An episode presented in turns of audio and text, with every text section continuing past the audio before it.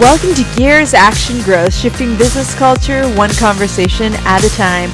My name is Christy Moore, and I'm joining Dr. Josephine Palermo, whose superpower is to create business cultures that transform organizations team by team. Today, we'll be chatting about building your best team. Hope you get value from it. Hey, morning, Joe. How are you? I'm really good, Christy. Although uh, Melbourne hay fever is getting to me a little bit, so I may be a bit sniffly. It's just my uh, allergies up. I know yeah. you were mentioning that's the worst hay fever. I know, I know, and I love Melbourne. Melbourne is like such an amazing city, sure. and especially right now where everything's opening up again. But Melbourne doesn't love me very much. It's um, yeah, I'm sure they, they love parts of you. It's just yeah, yeah. nature. You know That's what I can't stand here is all the swooping of the birds. Oh, I know yeah. this is a very minimal thing, but oh no, so much swooping of the I don't know from if you're walking along. It's the magpies and the other some of the minor birds as well. And I'm you know trying what? not to have a phobia about it. well, I don't want to increase your anxiety, but I did have a friend who um, actually got poked in the eye uh, as he was walking up a street uh, near his home. So uh, um, it does happen. But look, I'm sure it won't happen to you, Christy. It's fine. Oh well, thanks. Uh, yeah, I'm not a bird person. I like animals, but for some reason, birds kind of um, yeah. But I'm getting used to this one one bird that swoops me all the time.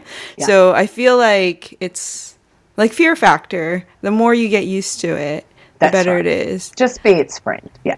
Yeah. It'll be fine. So for everybody, this is not contextual to what we're talking about no. today.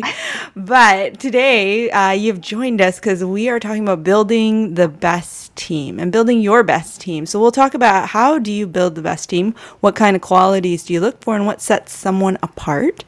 What do leaders need to do to keep a team performing at their best? And once we have the best team, how do we keep it being the best? All right, so we'll dive into it. So, Joe, yeah. we um we were thinking this because were you having questions or were you doing things around building a good team or the best team? Yeah, so I've actually been um, uh, co- sorry, I've actually been facilitating a program, uh, co-facilitating a program for six team conditions. So it's really on my mind right now, and a lot of people have been coming to me with questions about, you know, some of the problems they're having with um, their employees or their, their staff or their teams. And so it's very relevant as we start to also come out of uh, lockdown and out of restrictions because people are asking, you know, what do I need to do to kind of build my culture back up, build the engagement back up as people are coming out of their homes and maybe back into a different rhythm of being maybe in the office full time or some of the time. And and part of that is actually really focusing on what what teams do in your in your organization and how you can actually get them performing um, to you know an optimal level. So so it's been on my mind because of because of the you know the two things that I've been involved with right now. Hmm. So, how are you um, advising people about building the best team? And and teams are made up of individuals. So, what kind of qualities are you uh, encouraging people to look for? First of all, is there a certain set of qualities that are uh, universal in a certain sense?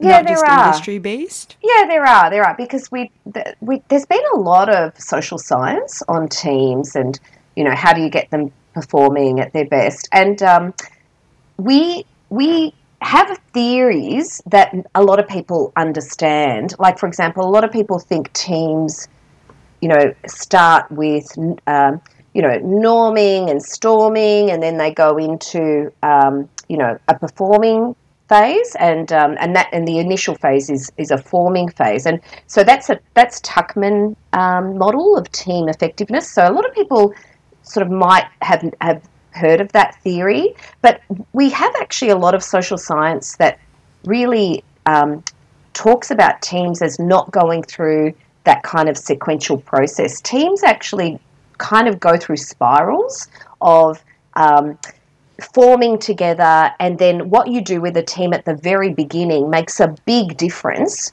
to whether they're going to perform for the next three to six months. And be, and and teams are in a way storming all the way through. They're working things out. They're focusing on how to uh, work together better. Just to they're focusing on how to how do they uh, relate to their work and what are the work practices that will improve the quality of their outcomes, but also the quality of you know the interactions between team members. So a lot of a lot of what we think we know about teams really has been a bit busted by the social research. So the social research is is um, you know you know there's a lot of evidence that says you know actually we can bust those myths about the sequential process that teams go through. So, but once we do look at the social science here, what we do find is that what's important is really how you structure a team and how you set them up for success. It's not really about their personality or the differences between, you know, different personality traits. And again, that's a bit of a, a myth or a bit of a, it's, it's not quite misguided because you know, personality does make a difference, but not in a team. You, what you need in a team is diversity of thinking, uh, but but that doesn't necessarily mean that um, you need diversity of personality. And so so you know, in some ways, it's a bit more sexy to focus on individual personality and to kind of go in and get everybody to do a personality inventory and then look at the differences. You know, people love that. Mm-hmm. That's really or popular. even yeah, or it's very popular. Or even to look at the individual differences and go, yeah, that's the you know we can focus on that, but that's actually not effective. What's effective is looking at a few things. There's actually um, there's actually a few things you need to do. Firstly, you need to get the team to have a really uh, laser focused shared purpose. So, do they all know why they're there, what they're trying to achieve, and you know what what it is that makes them um, succeed, and also do they all understand the consequences of not succeeding? So, in other words, do they do they understand the consequences of failure? Do they have a shared understanding of that? So, we we sort of can kind of you know that can be something like a compelling purpose or the purpose. You know, why are you here? And if you don't succeed, what are the consequences? Because if there are no consequences, then motivation doesn't kick in. You know, um, and and so so having a conversation first up about with the team about that is super important. And and as I keep saying, the beginning is really important. You need to really spend time with the team, getting them to have these conversations, and also conversations about uh, what are the skills they need to achieve that purpose and who in the group has those skills. So often teams don't succeed because they just don't know enough about each other. They don't understand the skills that each member brings in and they don't they can't leverage that knowledge and skill. So you need to get people really uh, getting to know each other. Another popular thing though that people do is you know they take teams for a day and they do something fun and they call that team building. Now that's mm-hmm. great for increasing engagement and getting people to know each other maybe on a personal level, but that's not what I'm talking about. What I'm talking about is, hey Christy, what are your skills in A, B, and C? Do you what do you you know what do you bring to this team? Oh, I didn't know that you you can uh, that you're a copywriting expert. Oh, that's good to know. We'll have to use that. You know when we you know go to this client and try to do that work. It's that so you're not necessarily going to, like, I'm not necessarily going to know that you're a copyright expert when we're, you know, shooting paintballs at each other. Right. So, um, so you mentioned some terms actually uh, near the beginning, which I'm not really familiar with. Okay. It's, um, norming and storming. Is that what you said? Yeah. Yeah.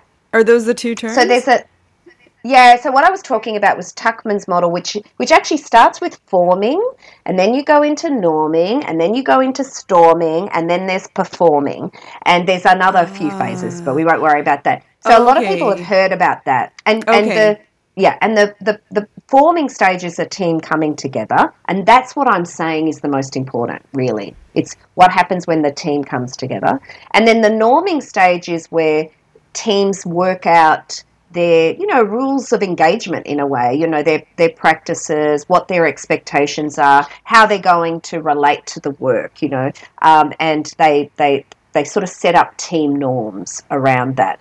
And that's important too but you do that in the beginning in the forming stage. You know teams don't just form and then go into that. You do that right up front. And you do that in the context of what the team's trying to achieve. And then there's this, Tuckman was sort of saying, you know, there's this storming phase that, that teams go through and they have to resolve that to go into performing. And that's the bit that's sort of been busted with the, with the research that's come after Tuckman.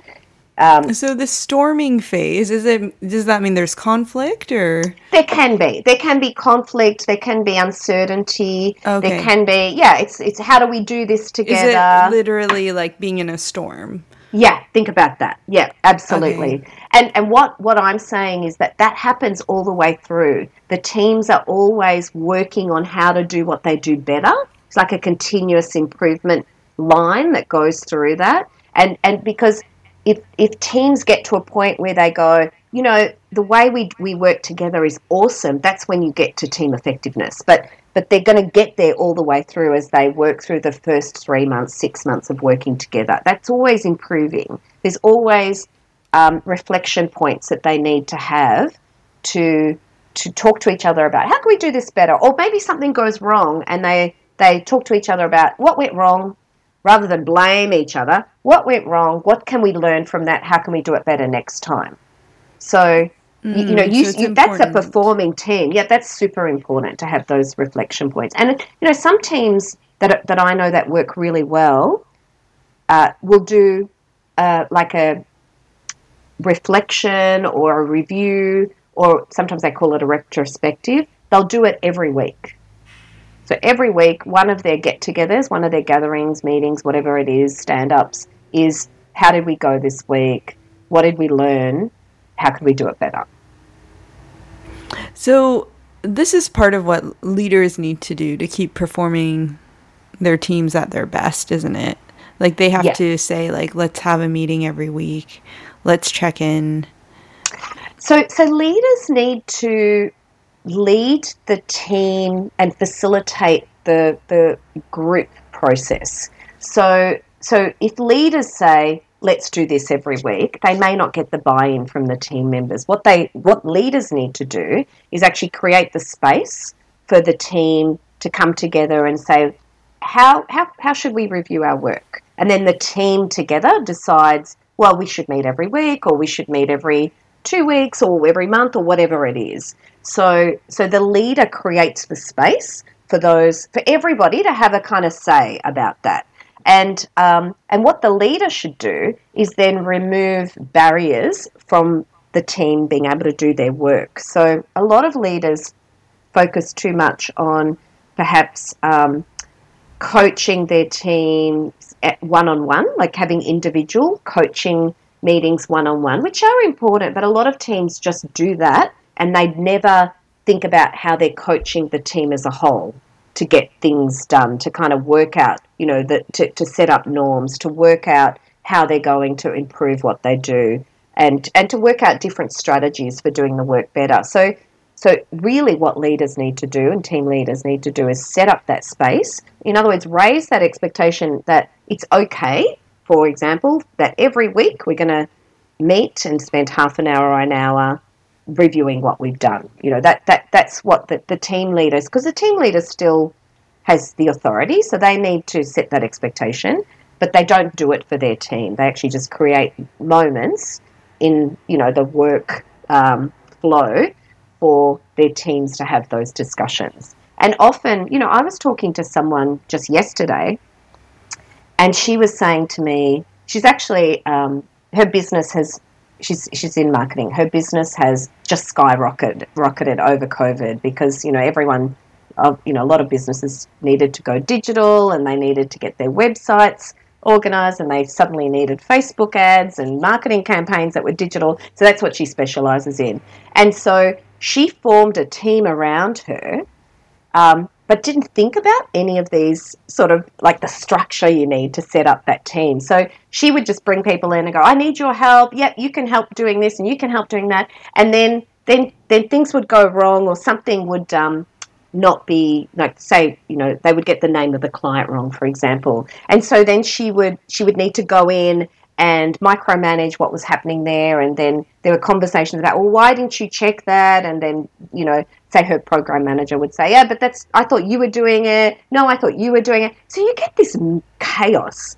And so what i was saying to her is you've got to slow it all down. Start writing out what you expect of people, bring them all in together so that they are all clear about what you're trying to achieve and who's doing what.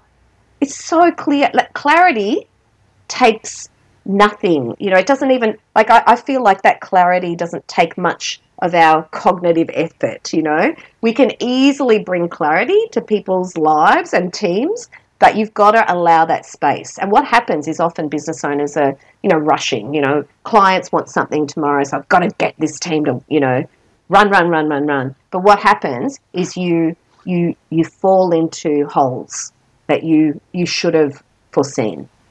So you don't want to fall into holes. You don't want that client to have a really negative experience. You, you, need to spend the time setting things up properly. And the other thing is that some some people might be listening and going, "Oh, but our team's already set up. How do we how do we do that?" You know, it's not like I'm bringing in new people. We've already got a team. How do we, you know, kind of lift the game of the people that are already there? So then my suggestion would be reset that team. So you again, you create space. You create maybe one or two hours where you all come together and you go, "Hey, we're going to have a session where we're going to reset ourselves." You know, we've been working in a particular way. We need to work, uh, we need to continue the great things that we've achieved, but also we need to we need to step it up a level. So we're going to come together and work out together how to do that. And so you bring them together and you facilitate. Uh, and team leaders can do this, but it's easier if you bring an external person in because then the team leader can, you know, kind of be an equal participant as well. And often, um, but look, if you don't have that opportunity, the team leader can do it. You can bring people in, work, have some dis- really deep discussion on what the purpose of the team is, who the you know who has the skills in the team, how how do those skills differ. Are there any skills you're missing that you need to bring in? That's an important question to ask then. And then work out what do you need? What structure do you need in place to really be effective? So, for example, do you need norms around, you know, we're going to, like I'm saying, we're going to meet every week to review what we do? Do you need norms around, we're going to, um, you know, communicate in a particular way in this team so that we all know what we're doing? It's those norms related to the way work is done. And then importantly, how are we going to you know, recognize that we've done a good job. What does success look like? But how do we rec- recognize and reward each other? And and once you have that, once you you have all of that together, the team is set up for success. And I can guarantee that the next three months will be um, them leading to a high performing team.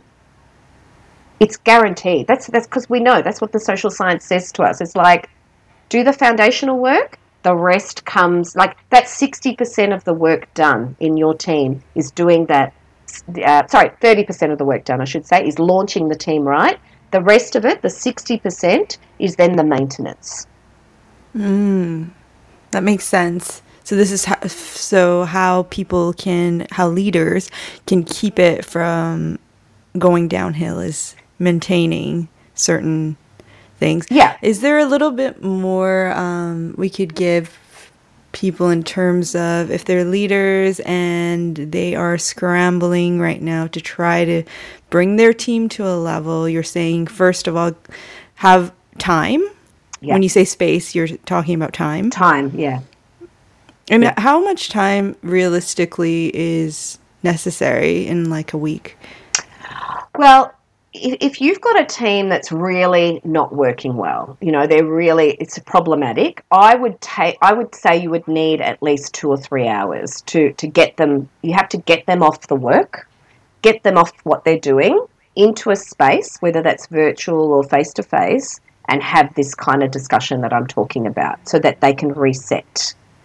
Okay. And um, yeah, So, you know, it's better if you've got half a day, but, you know, if you can't, if, if, you're, if you're very pressed for time, at least uh, two to three hours is what you need. So, because because even just to have a conversation about purpose where everybody's contributing will take some time. And this is the thing, what, what I'm saying is bring people off their tools, have this discussion, but really have a discussion. This is not a place where leaders just talk for two or three hours. And I see that all the time. Leaders yeah, just I've talk. been in those meetings too. like yeah. literally want to zone out or go oh, somewhere oh, yeah. else. Yeah. yeah. This is it's not that. Everybody has yeah. yeah. Every everybody's everybody has a contribution. You use post-it notes, you use a virtual whiteboard. Everybody needs to contribute. And and and then, you know, there are there are actually some tools that you can use and what I'll do, Christy, in the show notes here, in the episode notes, I'll put some links to some tools that are available free online um, that help um, form some of these conversations and have, you know, facilitate some of these conversations. I'm really happy to do that. That's great. So we hope we can uh, share that with everybody. And as always, thank you for listening. And are you part of the best team? Perhaps the worst? We're curious to know where you guys are at. Please reach out to us at Josephine at gearedforgrowth.biz to answer and give us feedback on what you might want to hear more of in these series. And we'll chat to you all again next time. Bye for now. Bye.